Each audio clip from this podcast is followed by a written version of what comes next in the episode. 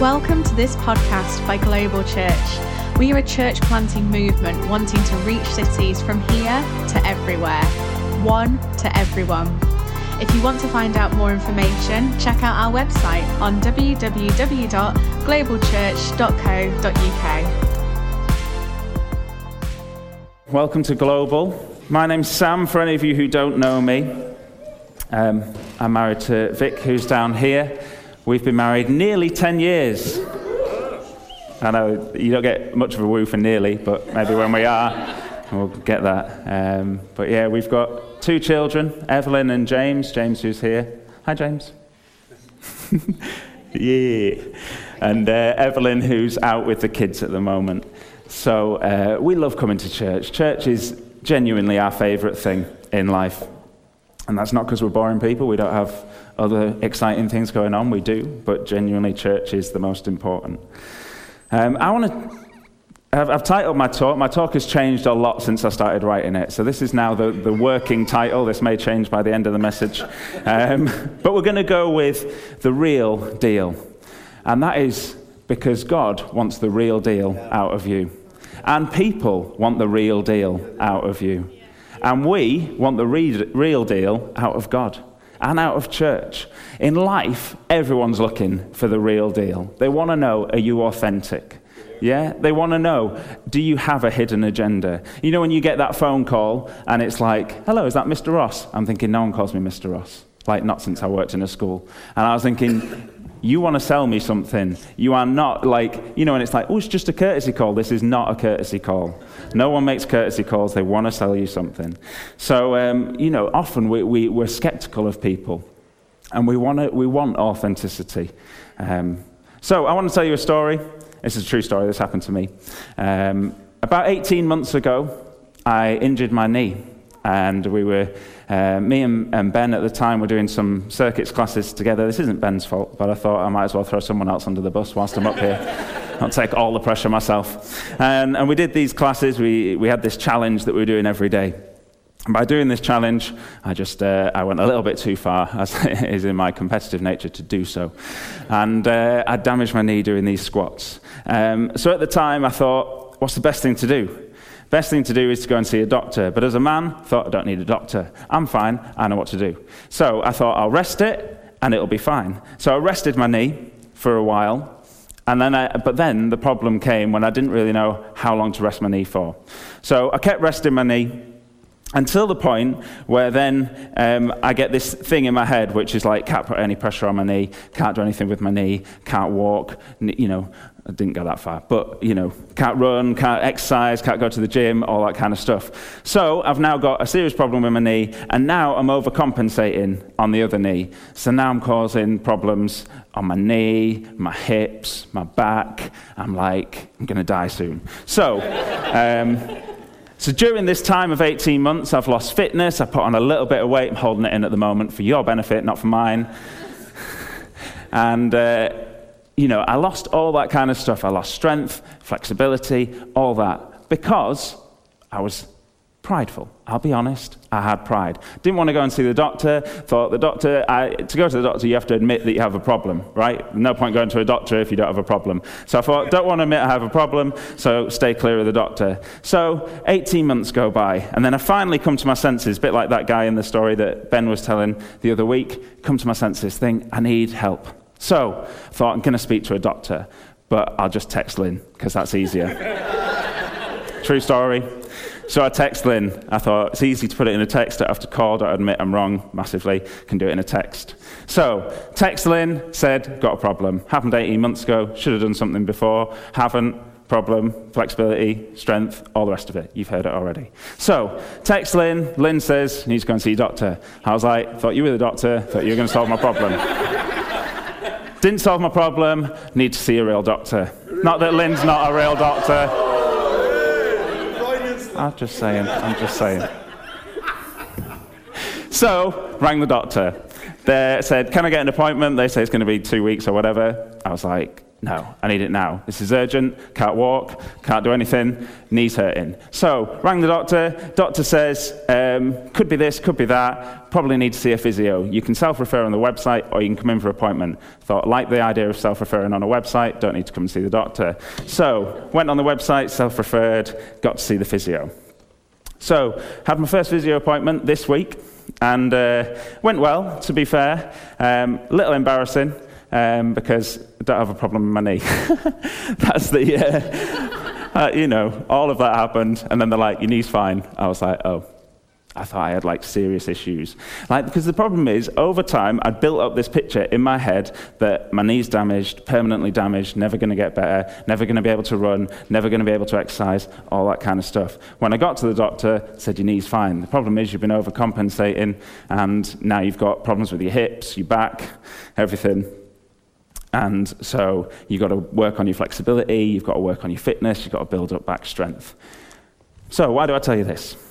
I tell you this because often we don't experience the fullness of life that we can have because of pride or fear of failure. Because we're too prideful, proud people that we don't ask for help, and we're, we, we're scared that we're going to fail. We're scared that we're going to do more damage or that things are just going to go wrong. So we don't attempt stuff. We don't do stuff in life. And really, what I want to say today is no matter what's going on in your head, you should attempt something in faith. You should step out in faith. You should believe God for something in your life.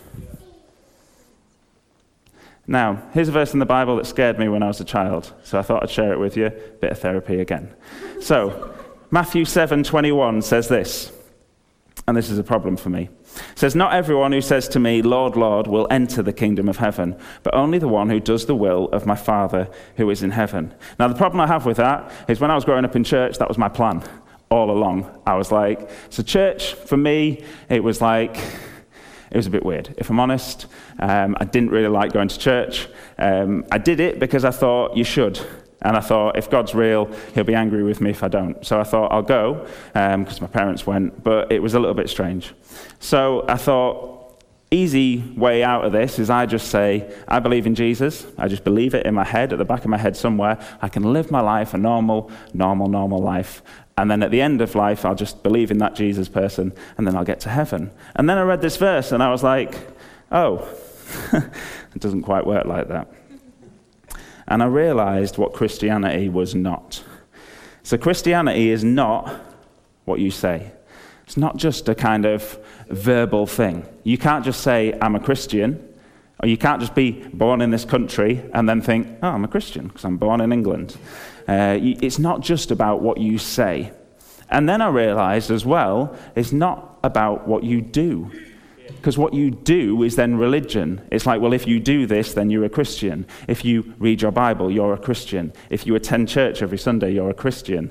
And I was like, so if it's not what you say and what you do, and then then I thought, oh, it might be a philosophy. It might be just some, you know, a set of beliefs that I have, set of something I can debate with people. And then I realized it's not a philosophy. It's not a religion. It's not what you do. It's not what you say. See, Christianity is not those things. Christianity is a relationship with God that affects your whole life.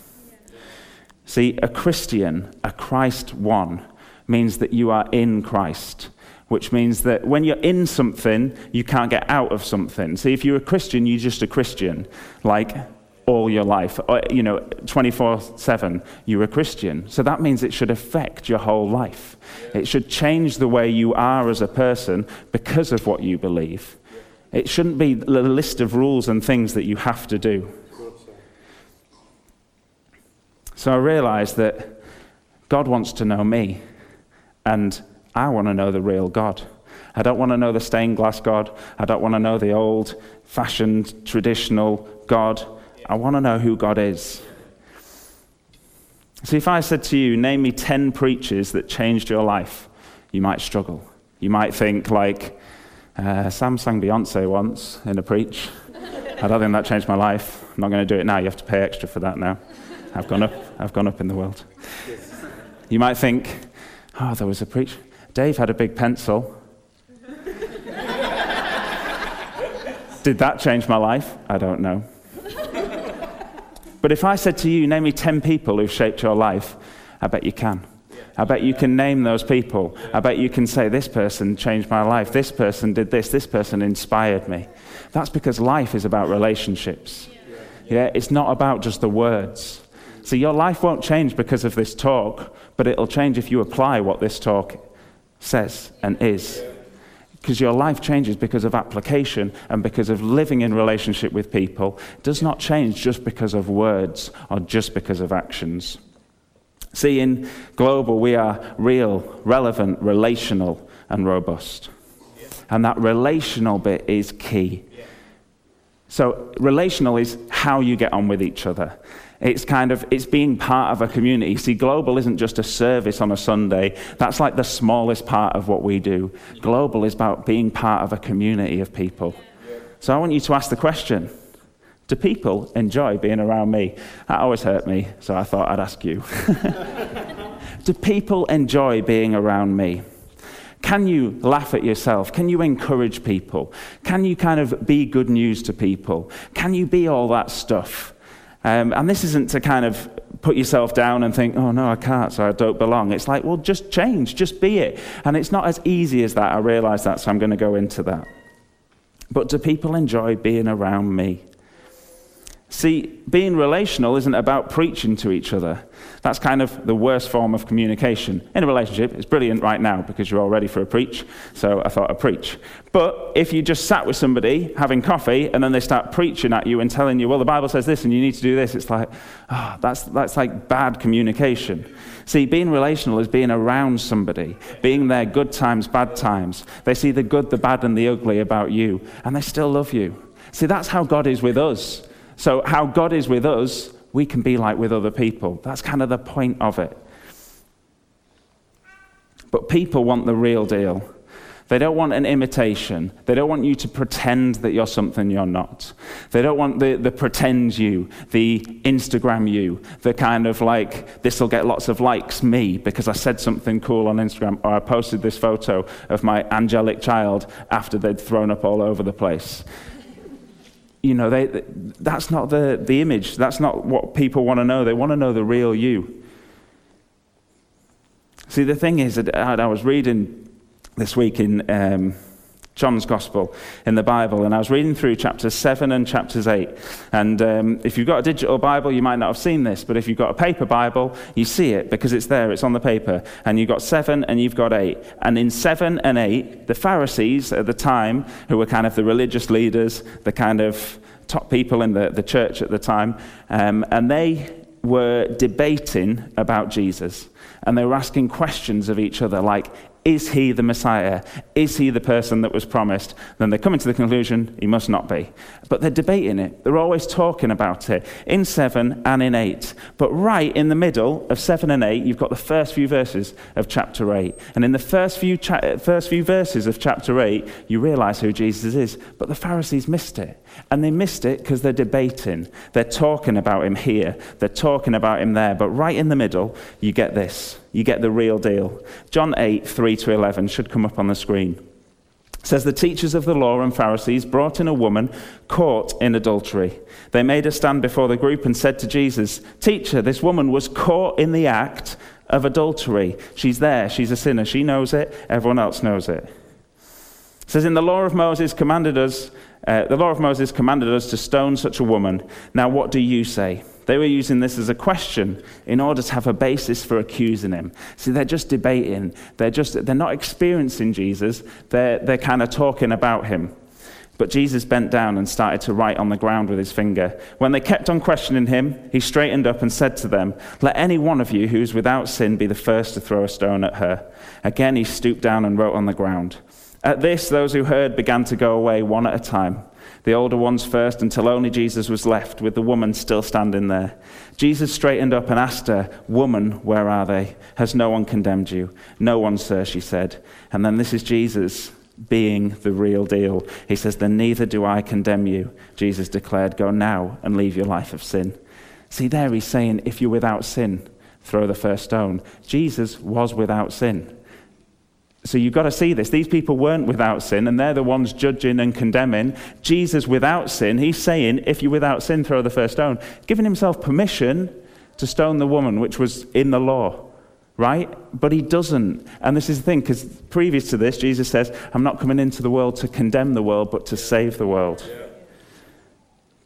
See, the Pharisees missed it because they're debating. They're talking about Jesus. They're having a philosophy about who this Messiah is, but they're not experiencing him. But she experienced him because she was saved. She was caught in sin. She felt ashamed, but she was not condemned and free to live a full life. Whereas the Pharisees thought they had it all together, but they left sad. They left like annoyed and frustrated. See, are you more interested in debating Christianity or are you more interested in experiencing it? Do you want to live it? See, some of you didn't hear that, but are you more interested in debating Christianity? Are you more interested in talking about it, in having a belief system rather than experiencing Christianity, rather than kind of believing that God has a life for me, a full life for me that involves lots of good things? See, do you want that, or do you just want the chat? Do you just want the talk about it? Do you just want the little debates about it? See, the Pharisees thought they were right because they came to their conclusion about Jesus. And I want to say, maybe you've come to your conclusion about Jesus or church. And I want to say, maybe you're wrong. maybe there's a better way. And this, you'll find this. We did. Um, at work, we did a, a, team training day the other day, and one of the tasks that we had to do was we were given two planks of wood, and we had to cross over these different um, bits, and your planks of wood couldn't touch the floor, they could only touch the different bits. So in our heads, we were, we were asked to make a plan, so we talked about it. And we thought, right, we'll get this plank of wood here, we'll cross everyone across, we'll get the other plank of wood, we'll carry it, we'll go, go, go, right? And then when we got to the first like bridge, and they were like, right, we'll just put a plank of wood down here to reach the other bridge, the plank of wood didn't reach.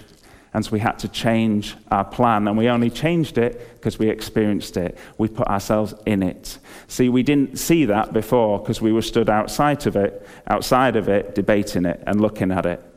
And I wonder for you, maybe you need to just step into it a bit more. Maybe you need to kind of step into that faith zone and say, right, I'm going to believe God for something. I'm going to believe in Jesus for this. So I've got three points for you. That was a long introduction. I learned from the best. Point number one is this this is about the real deal. And the first one is get real with yourself. See, the hardest person to lead is who?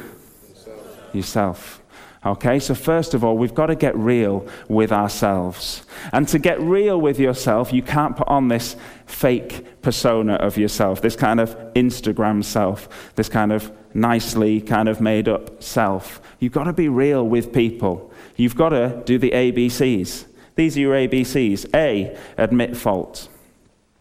B, believe in Jesus. And, and when I say believe in Jesus, because we all believe in something, but belief has to be attached to something. You can't just believe generally, you've got to believe in something. You've got to believe in that chair that you sat on that it's going to hold your weight. You've got to believe in yourself if you think you can achieve something. I'm saying believe in Jesus. Yeah. Believe in Jesus for the next step, because then the next step is that you change. That's the C. So admit fault, believe in Jesus change. But you can't change just by yourself. This is why we need that belief in Jesus. We need that belief in a higher power that we can change, and that is Jesus Christ. And know that being real with yourself isn't about being negative. See, people use this, it's like, oh, I'm just being real. It's like, no, you're just being negative. You're being aggressive or whatever. And I want to say, like attracts like. Birds of a feather flock together. Yeah. yeah. If you're a negative, whingy person, you think that's being real, you will attract negative, whingy people. Yeah. Are those the kind of people you want to be around? If they are, well, uh, I don't know. I can't help you. Okay? I can't. But I want to be around positive people. Right? I want, I want positive people in my life. Now, me and Vic are privileged to be part of uh, the leadership team at Global, and we love the people in the leadership team because they're positive people. They're, they're people full of faith. They're people attempting new things in life. They're people moving forward. We want to be part of that team right? But there's a privilege in being part of that team because you can look at that and think like, I wish I was part of that team. I wish I was around those people. But genuinely, you have to earn the right. You can't, we can't be negative nasty people and say, right, I want to be part of this team. Because soon they will move away from us very, very quickly. Okay? We can't be part of that team if we're negative. To be part of a team of, of positive people, you have to be a positive person. You have to. You have to change. Whingers attract whingers, if you want to write something down. so be the person you want to be around. And like I said before, in order to change, you need that belief. You need to attach that belief to something. If you've attached it to yourself all this time, you will realize that, that I've realized that myself, I let myself down, okay? Because I think I can achieve something. I set a list of to do things. You might have done this in your life, okay? You set a list of to do things. And then you realize at the end of the day, I've done two of the ten. And I was like, how did that happen? I know how it happened in my head, but my excuse is those two were really important. I had to catch up on Netflix, and I had to, yeah, anyway.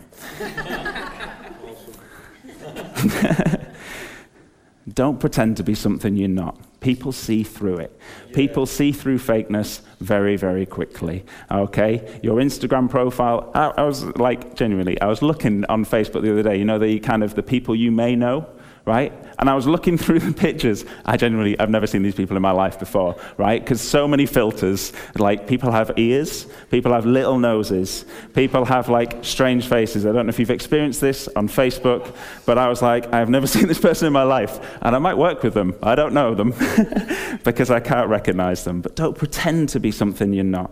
People can spot a fraud. My second point is this be real with each other. So I want to ask you a question. And that question is how do you respond when somebody asks you to do something? That person might be your boss at work. That person might be um, a, a teacher if you're in some kind of class. That person might be your connect leader. It might be your pastor. It might be your spouse. How do you respond when asked to do something? That will give you a clue to how you are being real with other people? Are you negative about it? Do you kind of whine about it? Do you complain to other people about it? See, we have a phrase in Global which is stick with us and we'll do you good. And that is so true. If you've been around Global for a while, you will know that to be true because you'll have known people get alongside you, you'll have known people encourage you. So stick with us and we'll do you good. Be honest with each other and be honest in a good way. Like I said before, whingers attract whingers. So if you're going to whine about something, expect somebody to whine to you. How you are with somebody else will often dictate how they are to you. Yeah? So if you're a constant complainer and gossiper about people, don't be surprised when people come to you to complain and to gossip, because like attracts like. See, Philippians 2 3 says this says, Do nothing out of selfish ambition or vain conceit, but in humility consider others better than yourselves.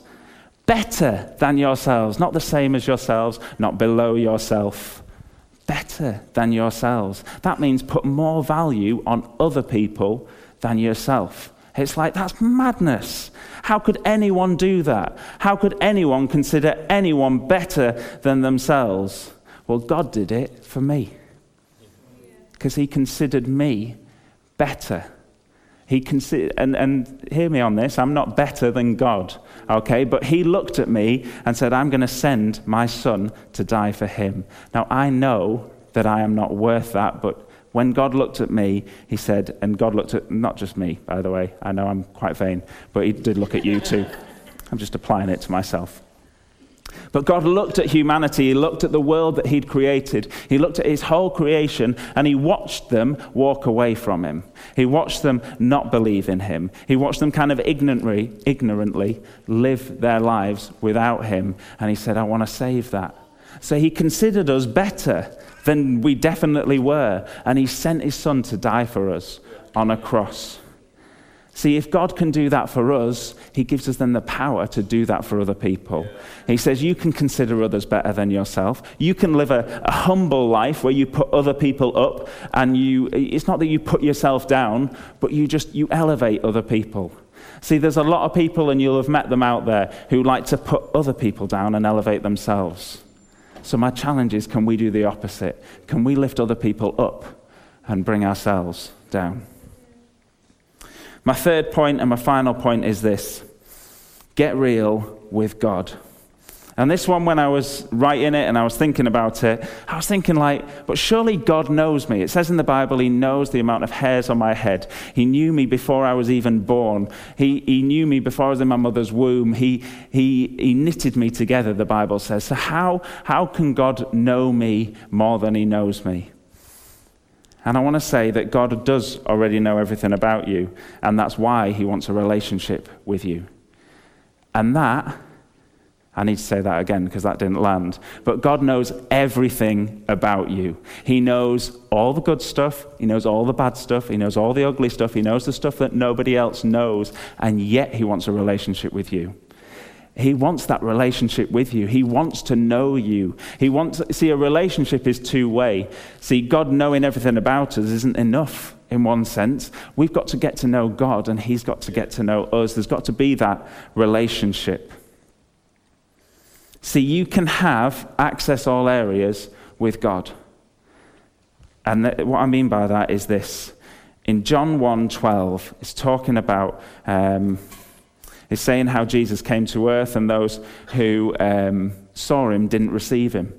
Um, they didn't accept him. But it says this it says, Yet to all who did receive him, to those who believed in his name, he gave the right to become children of God. And like Ben was saying in the last two weeks, that prodigal son came to his senses and came home. And he was thinking, I'm going to be a servant. He was thinking, I, I, you know, I've been eating with pigs. Next level up is maybe being a servant in my dad's house. And when he came home, he gave him the robe, the ring, the sandals, the steak. Did I get them all? Yes. And he, he brought him back in because he's his son. He's not a slave. He's not a servant. He's not just a pig. He is a son. And so when we believe in Jesus, when we believe in his name, we have the right, it says here, to become children of God. See, Jesus didn't die a brutal death after living a perfect life so that we can just sing some nice songs on a Sunday, listen to a God talk, and go home. That wasn't the purpose, right? That is like, okay, we enjoy it, but it's got to it's got to affect more than that. It's got to run through us. It's got to be that thing that kind of changes our lives. It changes our lives outside church. It doesn't just change it inside. See, you, you can write this down. Your initial faith in Jesus means you're able to become a child of God. But your continued faith means you get to discover what that really means like your initial faith in Jesus. So putting up your hand in a service saying, Count me in because I need a fresh start means that you will get to be a child of God.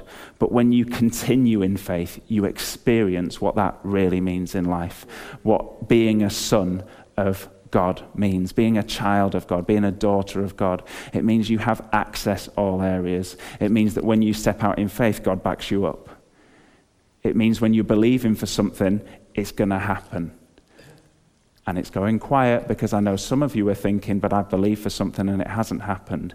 And I want to say, keep believing, keep stepping out. That song we sang before, that walking out on that water, and Joe was explaining that Peter walked out on the water. Jesus said to him, Come. And so he said, I see you walking on the water, so I'm going to come. And he starts walking on the water. But then what happens is he looks. He sees the winds and the waves, and he sees all the circumstances, so he starts to sink and he starts to go down in the water. And some of you, that's happened. Some of you, you were believing for something and you thought it was happening. You thought it was coming. You thought that healing was coming. Or you thought that financial breakthrough was coming. Or you thought that relationship was coming and you believed it and you felt that you were walking on water, but now you're sinking again. And you're thinking it's not happening. It's not happening for me like it's happened for everyone else. And I want to say, fix your eyes on Jesus again. Yeah. Fix your eyes on Him. Believe in Him again because He will pull you back up. But if you focus on the wind and the waves and the circumstances around you, you will sink.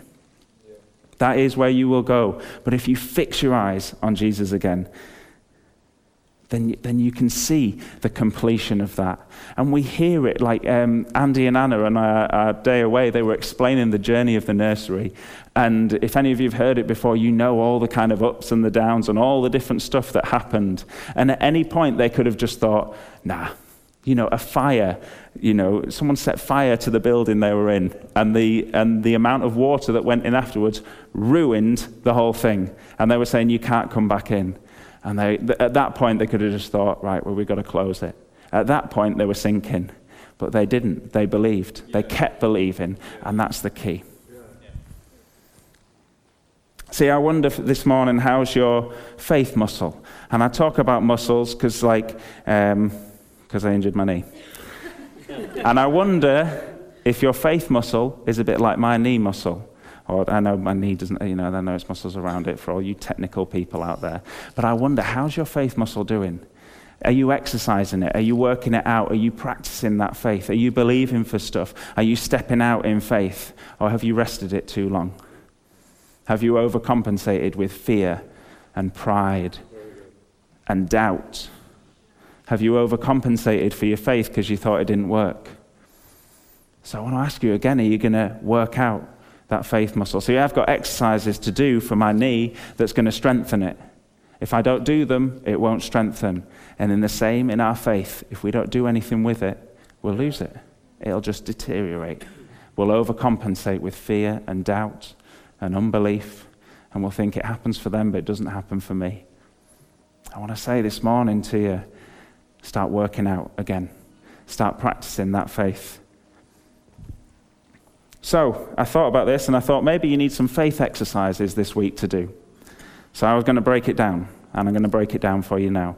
I'm going to break it down into three different things that you can pray for this week. And if you commit to this, I want to see the change that it has, because I genuinely believe that faith changes things.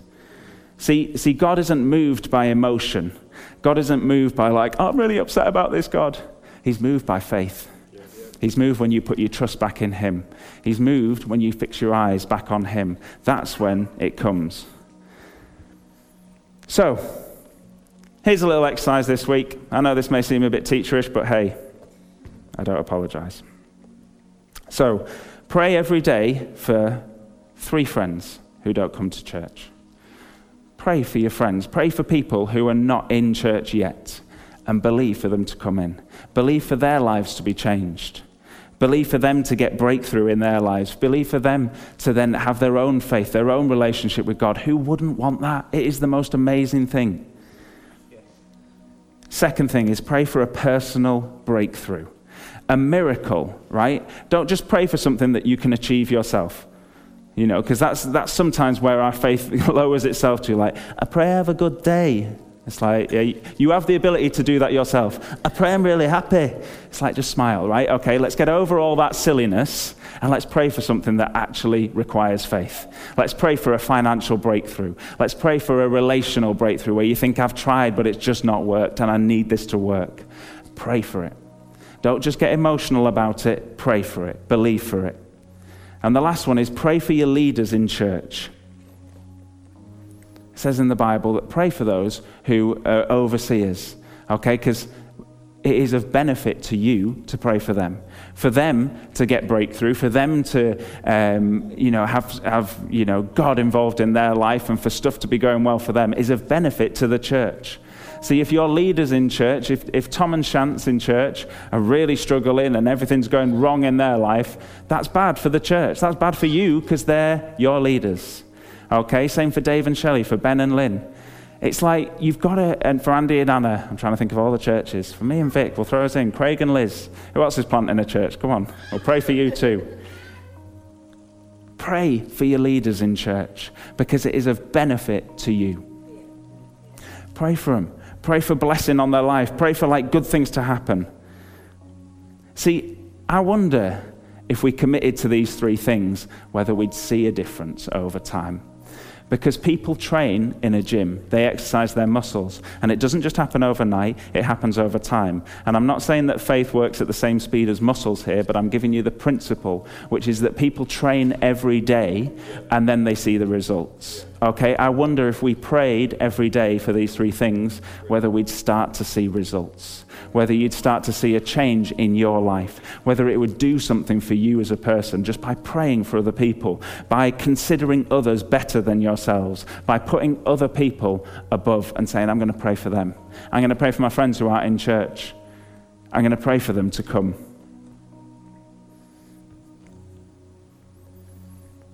See, I'm, I'm coming to the end of this talk now, but I, I want to give you an opportunity to respond.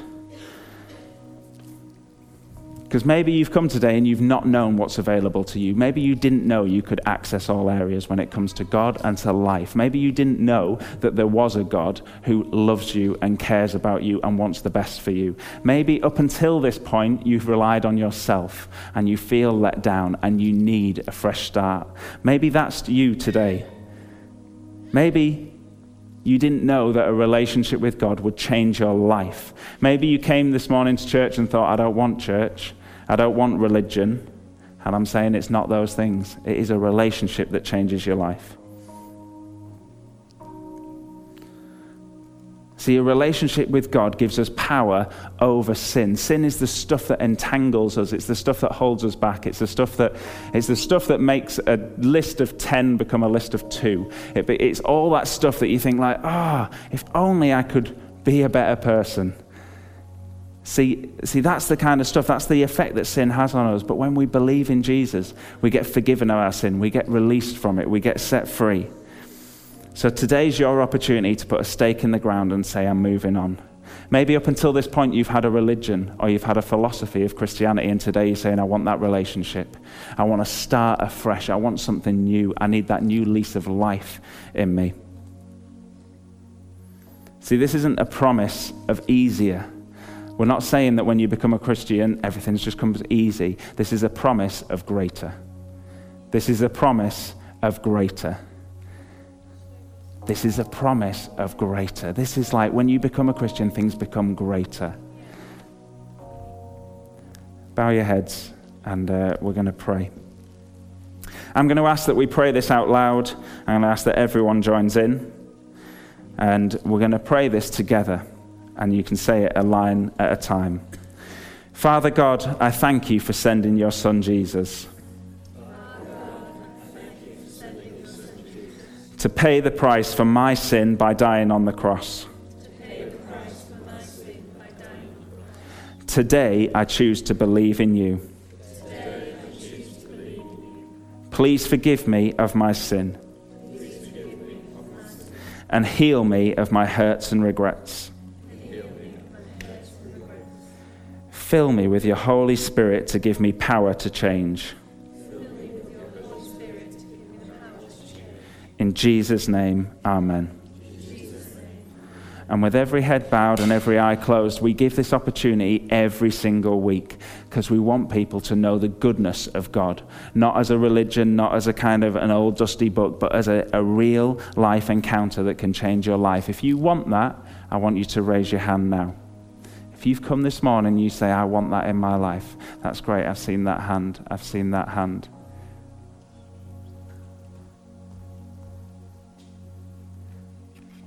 Is there anyone else? This morning, this is your opportunity to say, I'm done with the past. I'm done with trying to do this by myself. That's great. And God, I want to pray for us as a church that not only do we listen to a message, that we take that message with us, we live it out in our week, that we start to believe for bigger, we start to dream again. Thank you, Jesus. Amen. From the team here at Global Church, thank you for listening to this podcast. Please check out our other messages available on the website